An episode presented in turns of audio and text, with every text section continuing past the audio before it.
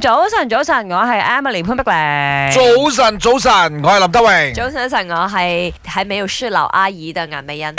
我同你講，你喺不是劉阿姨，我看到你成日 IG online 啊。嗯我哼同你講，而家啊佢哋小朋友係講 誒小朋友不啦，台零零後灣啊，台灣嘅朋友是說玩 IG 嘅人哦，是劉阿姨。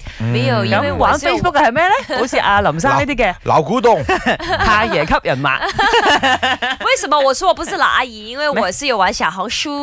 我有玩啊，小紅書啊，我有在微信啊，並做喺做出啊，我 跟你講啊，啲零零後全部玩微信嘅，嗯我刷一刷你啊，咁樣就得咗嘅，係啊。 Yeah，係啦。今日我哋問緊大家，因為睇到呢則咁嘅報 道啦，就講到話好多誒後生嗰啲都真係唔玩誒 Facebook 啊、IG 啊，係咪真嘅咧？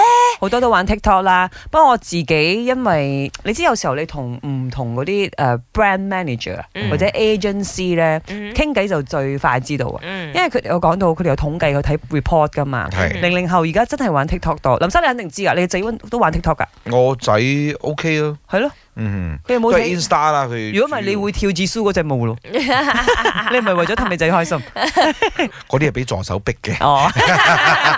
係啊，今日咧我哋想做個民意調查，問下我哋嘅聽眾們啦哦 吓。依家你玩咩 social media app？嗱，我哋強調係 social media app 啊。嚇咁啊，即係通訊嗰啲所謂嘅 skip Telegram 咗佢啦啊、WhatsApp 嗰啲就冇嘅嚇主要都係嗰啲小紅書啊、面子書啊，TikTok、啊。 IG 啊，係啦，定係仲係玩嘅 Facebook 多啊？即係我哋想知道大家用邊一隻 app 多？嗱，我老老實實啦，我係真係玩手紅書嗯同埋 I G，I G 係攞嚟通訊嘅，唔知點解我係。嗯咁啊，手紅書係我嚟睇嘢 啦，嗯，揾新鮮嘅資料嗯啦。但係 Facebook 我係咪都會上？因為我睇新聞，係係 Facebook 我睇新啊聞睇新 聞， ，IG 我係誒做嘢嚇嚇嚇，嚇通常都係做嘢。啊都有嘅。咁而啊家睇資料嚟講咧，就係睇小紅書噶啦，的而且確。嗯嗯嗯嗯林生你咧？我用晒㗎，你頭先所講啲梗啦嘢，梗啦，你係咁 in，你有小用紅書用得好淋漓盡致添啊。係咩嗯？幾多女仔喺 I G at 佢知唔知啊？ 你估我冇睇到啊？